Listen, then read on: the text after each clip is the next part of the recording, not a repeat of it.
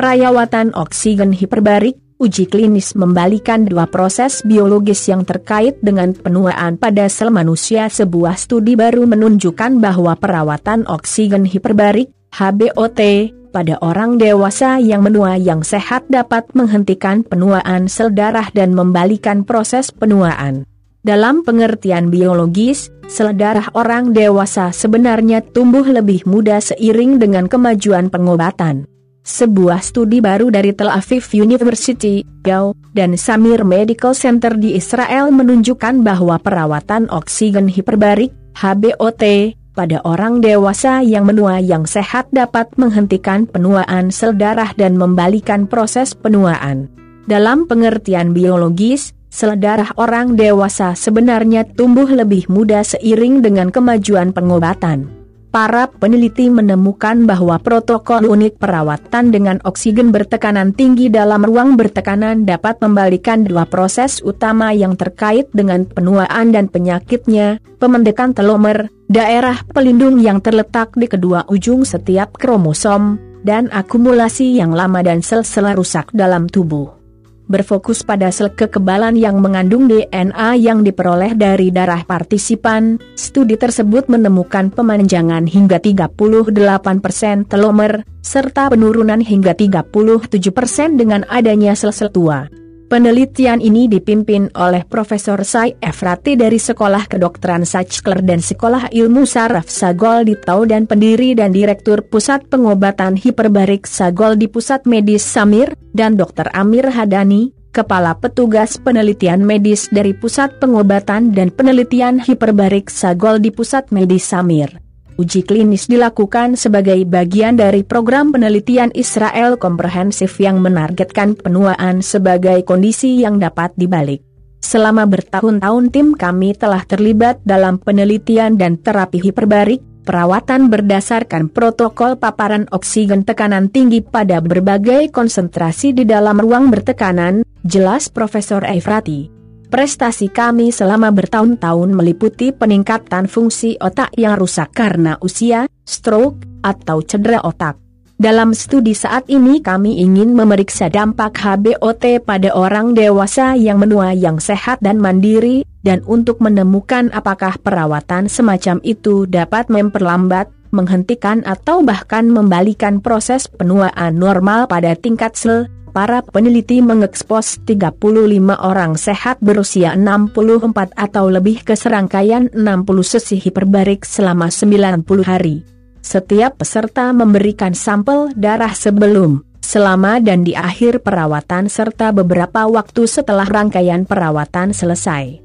Para peneliti kemudian menganalisis berbagai sel kekebalan dalam darah dan membandingkan hasilnya. Penemuan ini menunjukkan bahwa perawatan tersebut sebenarnya membalikan proses penuaan dalam dua aspek utamanya, telomer di ujung kromosom tumbuh lebih panjang, bukan lebih pendek, dengan kecepatan 20% minus 38% untuk jenis sel yang berbeda, dan persentase sel-sel tua dalam populasi sel secara keseluruhan berkurang secara signifikan, sebesar 11% minus 37% tergantung pada jenis sel saat ini pemendekan telomer dianggap sebagai cawan suci dari biologi penuaan, kata Profesor Efrati. Para peneliti di seluruh dunia sedang mencoba mengembangkan intervensi farmakologis dan lingkungan yang memungkinkan pemanjangan telomer. Protokol HBOT kami mampu mencapai hal ini, membuktikan bahwa proses penuaan sebenarnya dapat dibalik pada tingkat molekuler seluler dasar. Sampai sekarang, intervensi seperti modifikasi gaya hidup dan olahraga intens terbukti memiliki beberapa efek penghambatan pada pemendekan telomer, tambah Dr. Hadani. Namun dalam penelitian kami, hanya tiga bulan HBOT yang mampu memperpanjang telomer dengan kecepatan yang jauh melampaui intervensi atau modifikasi gaya hidup yang tersedia saat ini. Dengan studi perintis ini, kami telah membuka pintu untuk penelitian lebih lanjut tentang dampak seluler dari HBOT dan potensinya untuk membalikan proses penuaan. Oleh American Friends of Tel Aviv University sama dengan sama dengan sama dengan proses reversible pembalikan dari penuaan setelah melangkah setapak lebih maju dengan terbukanya pemahaman akan peran manfaat selimun tubuh terhadap rentetan regenerasi sel yang berakibat proses penuaan menjadi proses permajaan sel tubuh manusia terapi oksigen murni menjadi salah satu jalan menuju proses regenerasi sel tubuh berlanjut Roxozer X by Ivan Christie. Bagaimana menetapkan tujuan membantu kita sukses titik oleh Ivan Christie 28 Desember 2020 menetapkan tujuan adalah cara kita untuk secara aktif mencari ambisi. Tetapi sebelum mulai mengejar impian kita bersama-sama mulai dengan menentukan tujuan kita masing-masing karena tulisan ini akan muncul setiap hari minimal satu kali di akun saya pribadi untuk bersama-sama kita mencapai tujuan kita masing-masing dalam hidup di masa mendatang jika ada yang tidak memiliki tujuan, mari buatlah. Semuanya lebih baik daripada tidak punya tujuan sama sekali. Bahkan jika tidak tahu apa yang ingin dilakukan dengan hidup, kita memiliki tujuan, cari tahu apa yang ingin kita lakukan dengan hidup. Beberapa orang mengatakan, saya bukan orang yang ambisius, tidak ada yang terlahir dengan ambisi atau tujuan yang telah ditentukan sebelumnya. Ambisi adalah keputusan sadar untuk mengejar pertumbuhan dalam hidup melalui pengalaman atau pencapaian. Sekalipun kita memiliki tujuan, tanpa tujuan, hidup kita tetap tanpa tujuan karena takdir kita tampak begitu jauh atau tidak berwujud. Kita menetapkan tujuan karena kami tidak bisa hanya duduk diam dan berharap sesuatu yang baik akan terjadi pada diri kita. Harapan bukanlah sebuah strategi. Harapan adalah untuk orang-orang yang memiliki harapan tinggi tetapi tidak mau melakukan apa pun untuk mewujudkan impiannya. Berikut adalah cara kita semua untuk dapat menetapkan tujuan yang membantu kita berhasil dalam delapan langkah satu. Buatlah tujuan-tujuan sudah dibuat, dan jika orang lain bisa membuat tujuan, kita juga bisa melakukannya kita memikirkan sesuatu yang ingin kita lakukan dan kemudian kita memutuskan untuk melakukannya, sesederhana itu. Kita tidak harus menjadi luar biasa untuk menetapkan tujuan hidup kita seperti yang dikatakan Sir Edmund Hillary, orang pertama yang mencapai puncak Gunung Everest. Anda tidak harus menjadi pahlawan yang fantastis untuk melakukan hal-hal tertentu, untuk bersaing. Anda bisa menjadi orang biasa, cukup termotivasi untuk mencapai tujuan yang menantang. 2. Tepat penting untuk mengetahui apa yang sedang Anda upayakan. Seperti yang pernah dikatakan Pablo Picasso, sasaran kita hanya dapat dicapai melalui kendaraan rencana, di mana kita harus sangat percaya, dan di atasnya kita harus bertindak dengan penuh semangat. Tidak ada jalan lain menuju sukses dan untuk membuat rencana, kita perlu tahu persis apa yang ingin kita capai. Jika kita ingin menurunkan berat badan, kita harus memutuskan dengan tepat berapa banyak kita ingin menimbang. Jika kita ingin mencapai kebebasan finansial, kita harus menghitung berapa tepatnya uang yang kita butuhkan tiga.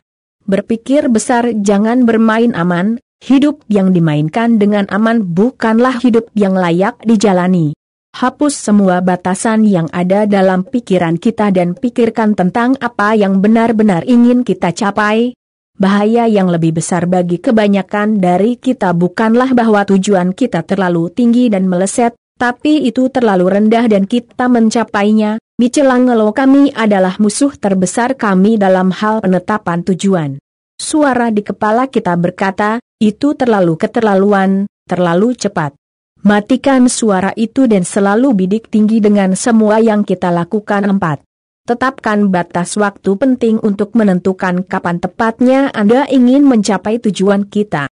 Sebuah tujuan tidak ada gunanya jika kita akan mencapainya suatu hari nanti. Jika kita ingin pindah ke London suatu hari nanti, tandai hari di kalender kita misalnya 1 Juni 2025, pindah ke London. Jika tidak, tujuan kita akan melayang di suatu tempat di masa depan yang tidak dapat ditentukan. kemungkinan kita tidak akan pernah mencapai tujuan yang tidak memiliki tenggat waktu. Selain itu, melihat tanggal di kalender memotivasi kita untuk bekerja menuju tujuan kita lima. Putuskan apa yang akan kita korbankan mencapai tujuan tanpa pengorbanan adalah mitos. Kita tidak dapat menurunkan berat badan dan makan apa pun yang Anda inginkan, kapan pun kita mau. Kita harus membuat konsesi. Pikirkan tentang hal-hal yang harus kita korbankan. Kita tidak harus menyerahkan segalanya untuk mencapai tujuan kita. Jika kita ingin menurunkan berat badan, anda bisa makan apa pun yang kita inginkan di hari curang kita. Berkomitmen pada apa yang ingin kita korbankan dan persiapkan mental untuk itu. Misalnya, jika kita bercita-cita menjadi musisi, kemungkinan besar Kia harus melakukan perjalanan untuk tampil. Jadi, persiapkan mental untuk tidak selalu bertemu keluarga dan teman-teman kita. Apakah kita bersedia berkorban 6? Lacak kebiasaan-kebiasaan adalah dasar untuk mencapai tujuan kita. Mencapai kesuksesan bukanlah tentang melakukan home run. Ini tentang melakukan hal yang benar, setiap hari. Apa yang harus kita lakukan setiap hari untuk mencapai tujuan kita? Kemudian, Gunakan aplikasi seperti Coach Me atau Way of Life untuk melacak kebiasaan kita. Aplikasi ini memungkinkan kita menetapkan tujuan yang ingin kita capai di 2021 dan akan membantu kita melacak kemajuan harian kita tuju. Taruh uang di mana mulut berada tanpa sistem akuntabilitas, kita akan melupakan tujuan kita secepat kita menetapkannya. Pernahkah kita menetapkan tujuan yang tidak kita capai?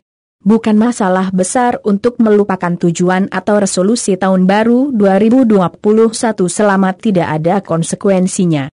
Tapi apa yang akan kita lakukan jika kita harus membayar sejumlah uang untuk amal yang kita benci ketika kita tidak berpegang pada tujuan kita?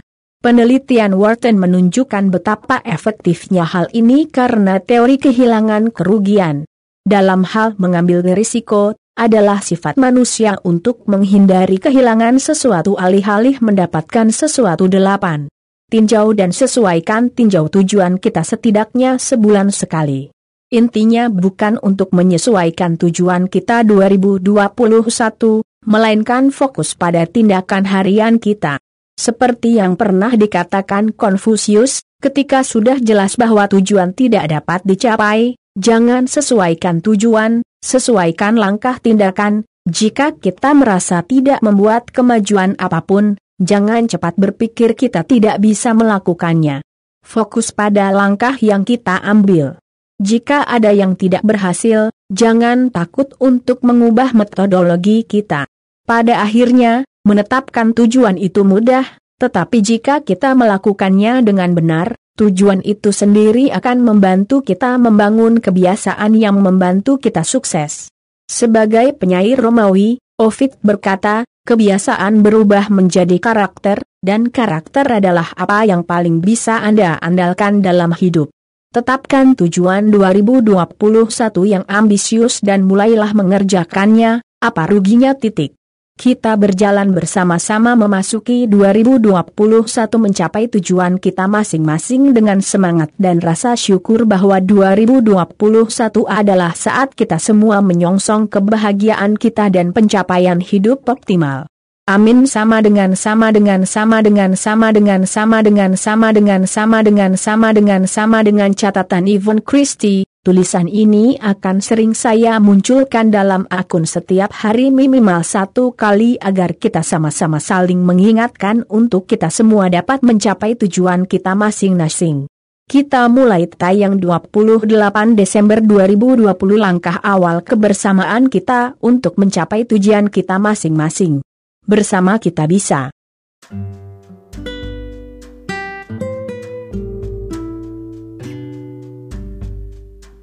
Bagaimana menetapkan tujuan membantu kita sukses titik oleh Ivan Christie 28 Desember 2020 menetapkan tujuan adalah cara kita untuk secara aktif mencari ambisi.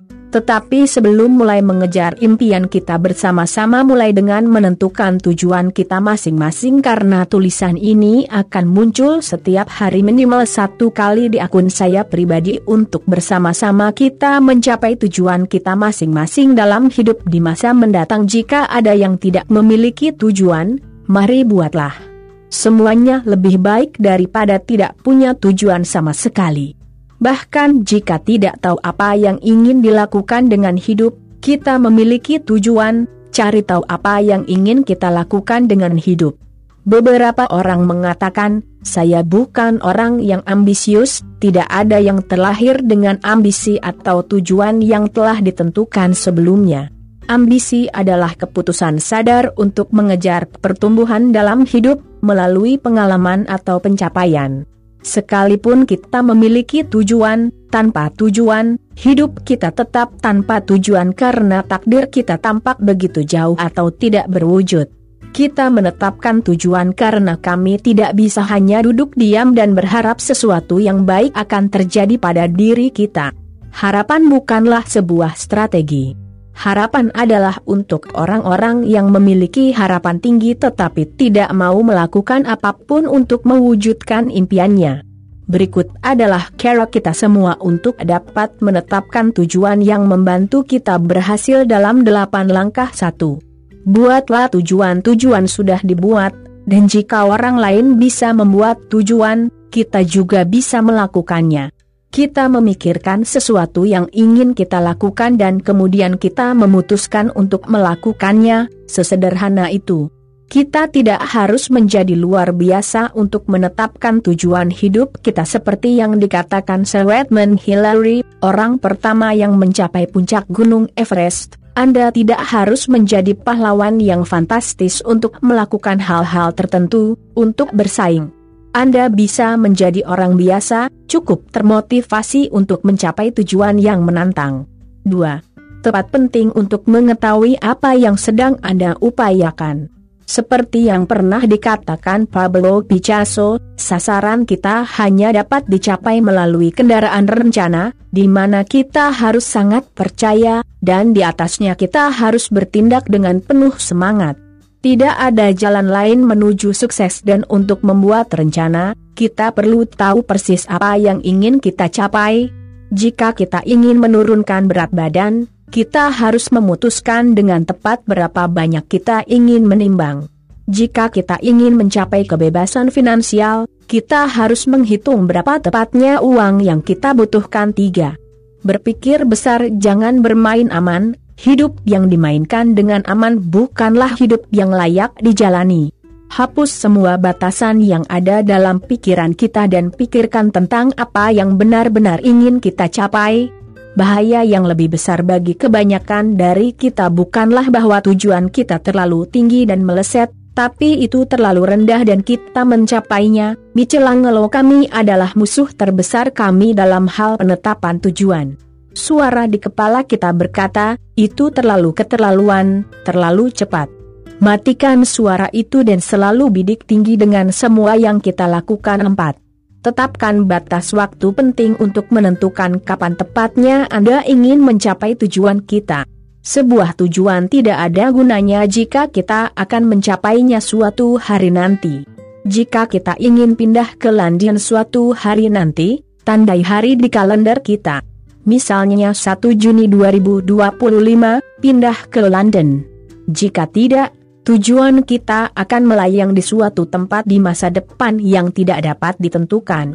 Kemungkinan kita tidak akan pernah mencapai tujuan yang tidak memiliki tenggat waktu. Selain itu, melihat tanggal di kalender memotivasi kita untuk bekerja menuju tujuan kita 5.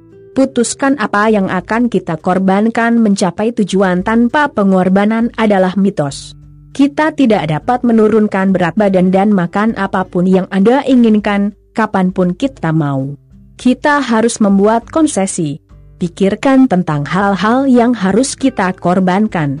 Kita tidak harus menyerahkan segalanya untuk mencapai tujuan kita. Jika kita ingin menurunkan berat badan, Anda bisa makan apa pun yang kita inginkan di hari curang kita. berkomitmen pada apa yang ingin kita korbankan dan persiapkan mental untuk itu. Misalnya, jika kita bercita-cita menjadi musisi, kemungkinan besar Kia harus melakukan perjalanan untuk tampil. Jadi, persiapkan mental untuk tidak selalu bertemu keluarga dan teman-teman kita. Apakah kita bersedia berkorban 6? Lacak kebiasaan-kebiasaan adalah dasar untuk mencapai tujuan kita. Mencapai kesuksesan bukanlah tentang melakukan home run. Ini tentang melakukan hal yang benar setiap hari. Apa yang harus kita lakukan setiap hari untuk mencapai tujuan kita? Kemudian, gunakan aplikasi seperti Coach Me atau Way of Life untuk melacak kebiasaan kita. Aplikasi ini memungkinkan kita menetapkan tujuan yang ingin kita capai di 2021 dan akan membantu kita melacak kemajuan harian kita tuju. Taruh uang di mana mulut berada tanpa sistem akuntabilitas, kita akan melupakan tujuan kita secepat kita menetapkannya. Pernahkah kita menetapkan tujuan yang tidak kita capai? Bukan masalah besar untuk melupakan tujuan atau resolusi tahun baru 2021 selama tidak ada konsekuensinya. Tapi apa yang akan kita lakukan jika kita harus membayar sejumlah uang untuk amal yang kita benci ketika kita tidak berpegang pada tujuan kita? Penelitian Wharton menunjukkan betapa efektifnya hal ini karena teori kehilangan kerugian. Dalam hal mengambil risiko, adalah sifat manusia untuk menghindari kehilangan sesuatu alih-alih mendapatkan sesuatu delapan.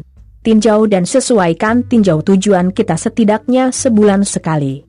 Intinya bukan untuk menyesuaikan tujuan kita 2021, melainkan fokus pada tindakan harian kita. Seperti yang pernah dikatakan Konfusius, ketika sudah jelas bahwa tujuan tidak dapat dicapai, Jangan sesuaikan tujuan, sesuaikan langkah tindakan. Jika kita merasa tidak membuat kemajuan apa pun, jangan cepat berpikir kita tidak bisa melakukannya. Fokus pada langkah yang kita ambil. Jika ada yang tidak berhasil, jangan takut untuk mengubah metodologi kita. Pada akhirnya, menetapkan tujuan itu mudah, tetapi jika kita melakukannya dengan benar, tujuan itu sendiri akan membantu kita membangun kebiasaan yang membantu kita sukses. Sebagai penyair Romawi, Ovid berkata, kebiasaan berubah menjadi karakter, dan karakter adalah apa yang paling bisa Anda andalkan dalam hidup. Tetapkan tujuan 2021 yang ambisius dan mulailah mengerjakannya, apa ruginya titik kita berjalan bersama-sama memasuki 2021 mencapai tujuan kita masing-masing dengan semangat dan rasa syukur bahwa 2021 adalah saat kita semua menyongsong kebahagiaan kita dan pencapaian hidup optimal. Amin sama dengan sama dengan sama dengan sama dengan sama dengan sama dengan sama dengan sama dengan sama dengan catatan Yvonne Christie, tulisan ini akan sering saya munculkan dalam akun setiap hari minimal satu kali agar kita sama-sama saling mengingatkan untuk kita semua dapat mencapai tujuan kita masing-masing. Kita mulai tayang 28 Desember 2020 langkah awal kebersamaan kita untuk mencapai tujuan kita masing-masing. Bersama kita bisa.